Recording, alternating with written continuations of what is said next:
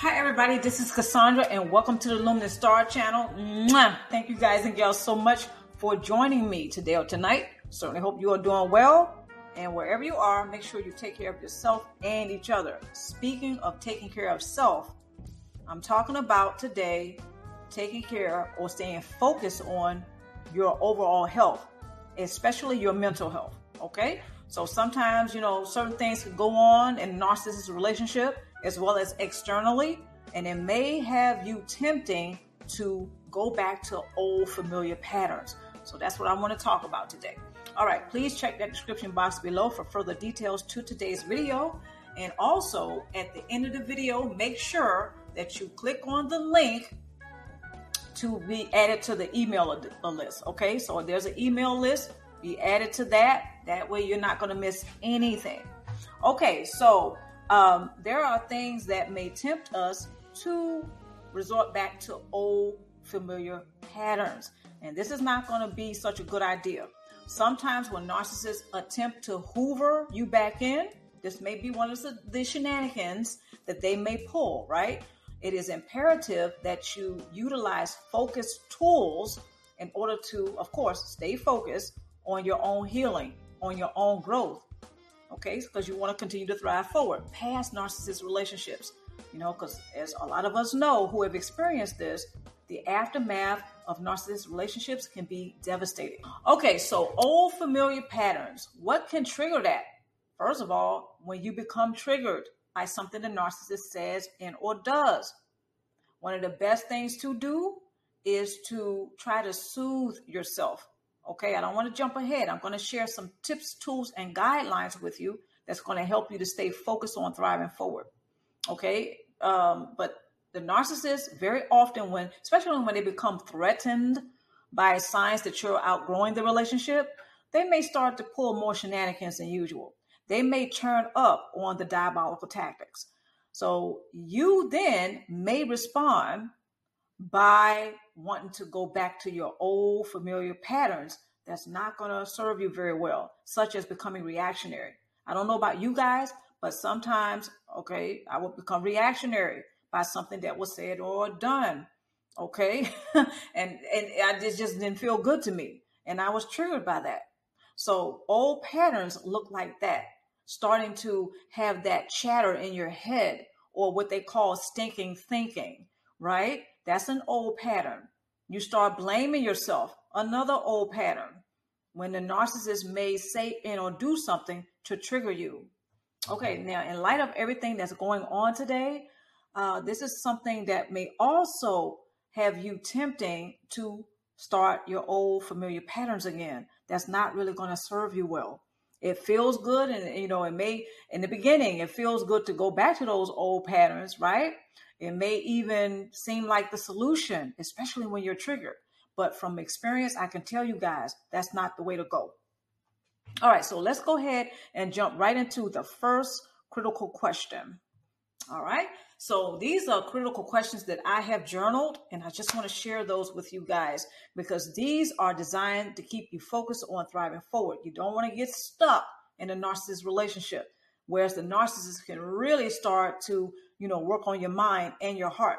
And before you know it, you're out of focus or you're knocked off your square. Okay, so what evidence do I have when you start feeling a certain way? When you're triggered, start looking for the contrast. What is the contrast? That means like comparing apples to oranges. What evidence do I have? What evidence do I have concerning what I'm feeling and thinking right now? What evidence do I have to support what I'm thinking and feeling right now, especially after the narcissist says something to get on your nerves? Okay, they may do something that's working your last nerve. Start asking the question what evidence do I have to support what I'm thinking and feeling? For instance, the narcissist may start to gaslight. This is very important that you look for the contrast comparing apples to oranges, black and white okay, up and down, whatever. You you guys get the gist of it. What evidence do you have to support the stinking thinking? You start to feel sad, depressed. You may even be pissed off by something the narcissist is saying and or doing. Been there and done that, by the way. Okay. So, what evidence do you have to support what you're thinking and feeling? When you start looking for the contrast, it serves three things. Number one, the purpose of looking for the contrast, or what does the contrast do for you? Number one, it provides you a peace of mind. When the narcissist is really working on your mind by gaslighting you, that's a tactic that they love to use, seemingly, when they start to feel threatened and when they may perceive you as a threat by something you say or do. Okay? So, the second thing that the contrast does is it gives you or it provides you balance. It also, and the third thing, it provides you harmony. And believe it or not, most of us, we may be, you know, unconscious to this, but we're looking for these three things in every aspect of our lives. We're looking for balance. We're looking for harmony. And of course, we're looking for a peace of mind. When the narcissist is in your life, these three things are imperative to obtain or to maintain, especially when they start pulling shenanigans and trying to knock you off your square. And when you're knocked off your square, you're not focused on thriving forward. You're not focused on your healing. What is it that you need to do to, in order to heal and thrive forward? Okay, so what evidence do I have? Second critical question. Okay, all right. What are my intentions? This is why I practice focus intention techniques. Okay, so what do I tend to manifest by having this relationship with a narcissist? What do I tend to manifest? Whereas, uh, well, even resolving issues, narcissists don't like change. But if you know you're changing, the narcissist may perceive that as a threat. So, what are my intentions in order to resolve the issue?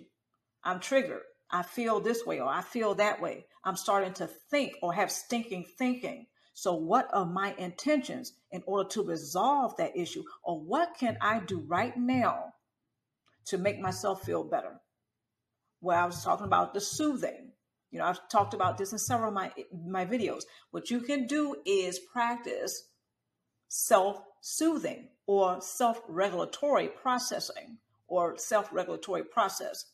Okay, so what are your intentions? Especially when you start having that stinking thinking and then you start thinking about the things that narcissists have said and or done that got on your last nerve. And now you're starting to be triggered or feel triggered.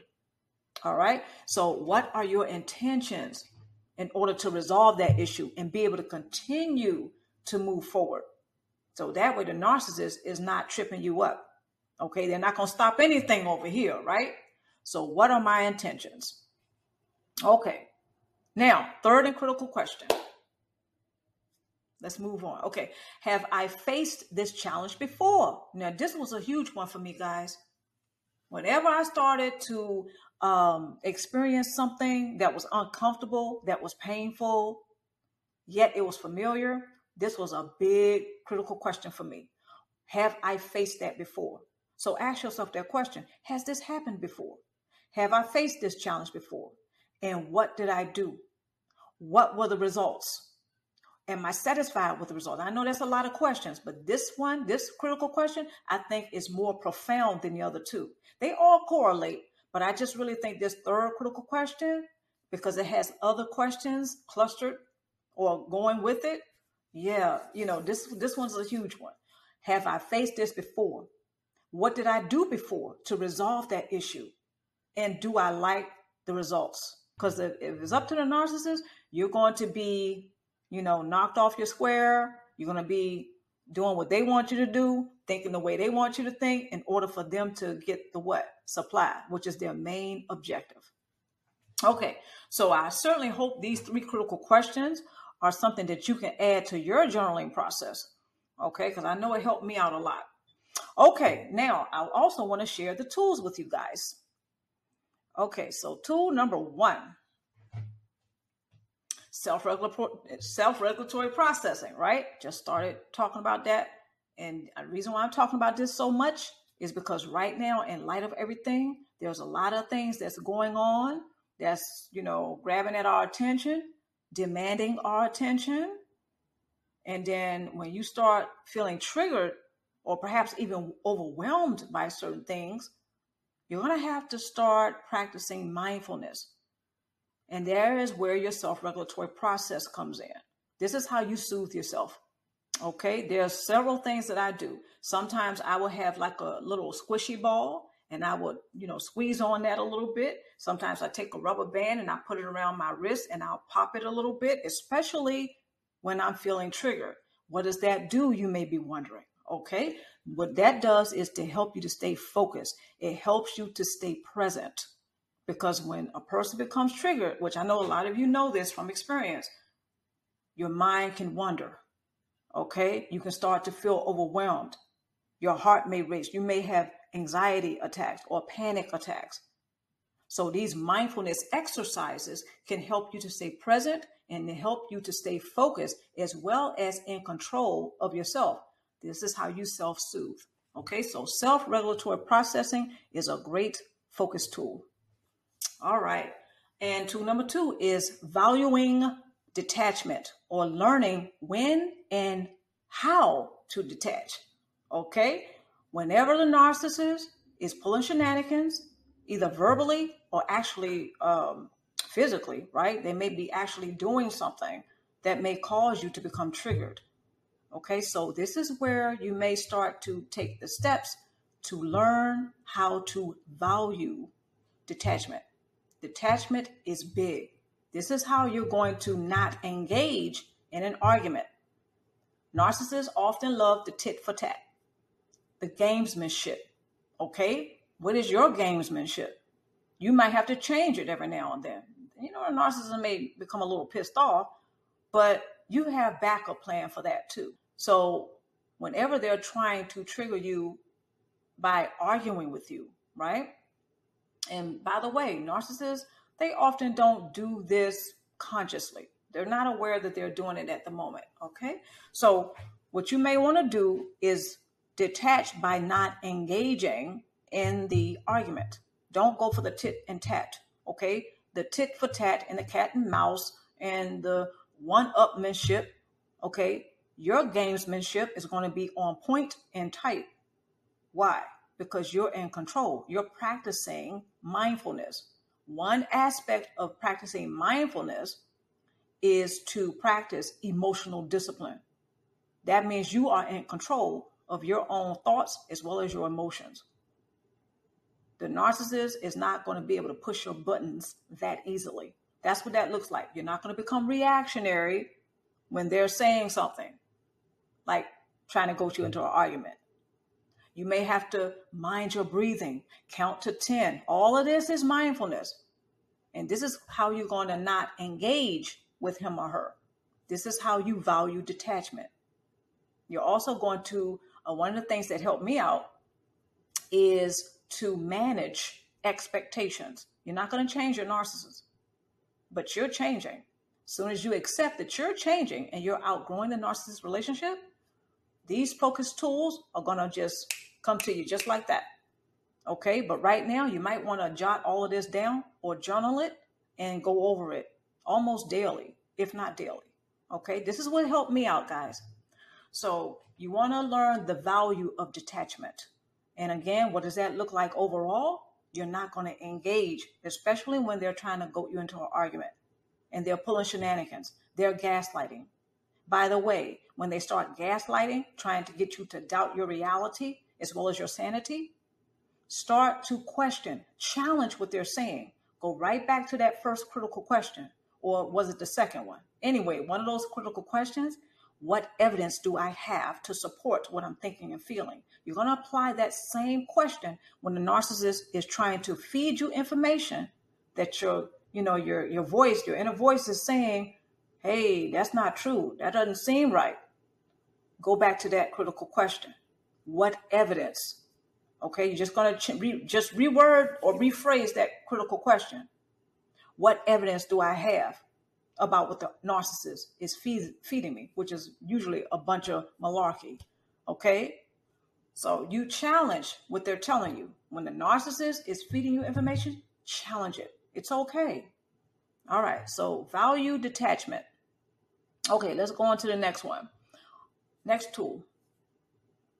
All right, what you're going to also do, oh, yes, build a support base.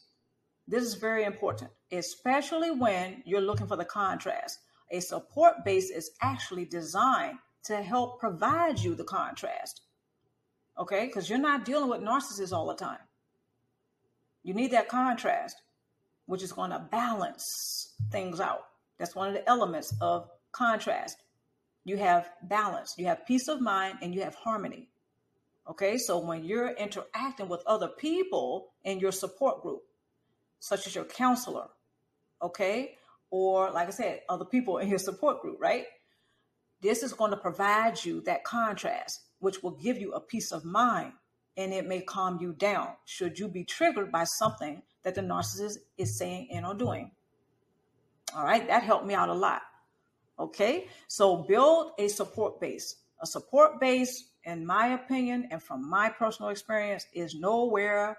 This is not a place where the narcissist needs to be. When you're navigating and you're building a strong support base, it is designed to provide you focused tools that will do just that. Focus on thriving forward. You don't you don't need to be distracted by what the narcissist is saying and doing because they will pull out all the stops, especially when they perceive you as a threat. And by the way, the narcissist they create a false image of those that they target for source supply. Why is that? Because they don't like change. They will do whatever it takes in order to maintain or obtain their objective, which is the source supply. Okay, so whenever they are perceiving you as a threat, this is when you may see them turn up on the shenanigans. But remember, the narcissist's main objective is to obtain or maintain source supply by any means. They often don't think about the cost of what they're doing. What, what are they going to pay for it? Or how you know they're going to end up paying but unfortunately other people get hurt. They get caught in the crossfire. Okay so narcissists often are salivating over what they think they're going to get from obtaining or maintaining the source supply. So whenever they see that you're changing and you're thriving and you're working on your support base they're probably not going to like it. So this is why i say a support base is not where you want your narcissist because they may attempt to dismantle your support base. Friendly reminder every week there are videos coming out on the Luminous Star channel. And don't forget to listen in on the podcast. That's also uh, every week, okay? So on the Luminous Star podcast, you can find the links in the description box below. And uh, please go ahead and like and or share this video. Until next time, you guys and gals take care of yourself. Mwah.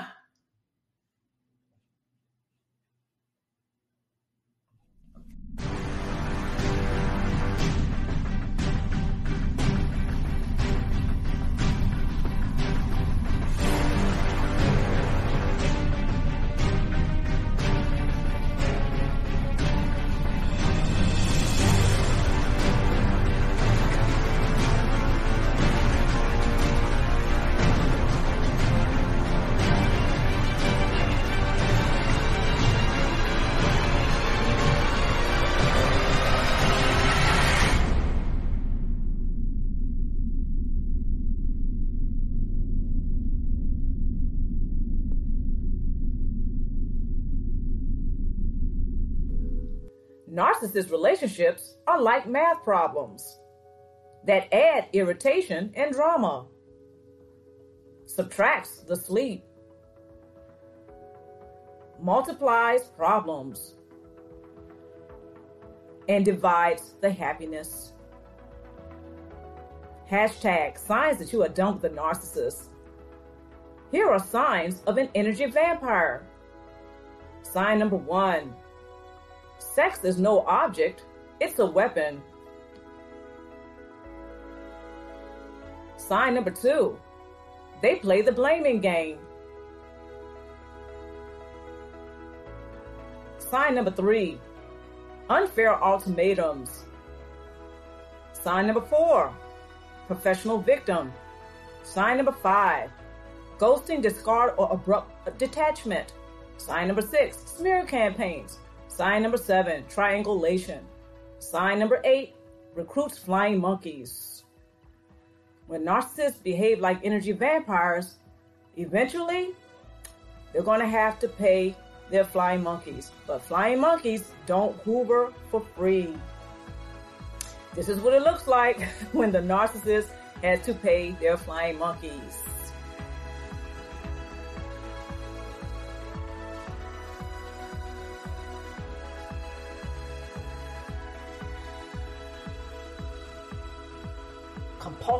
Lying.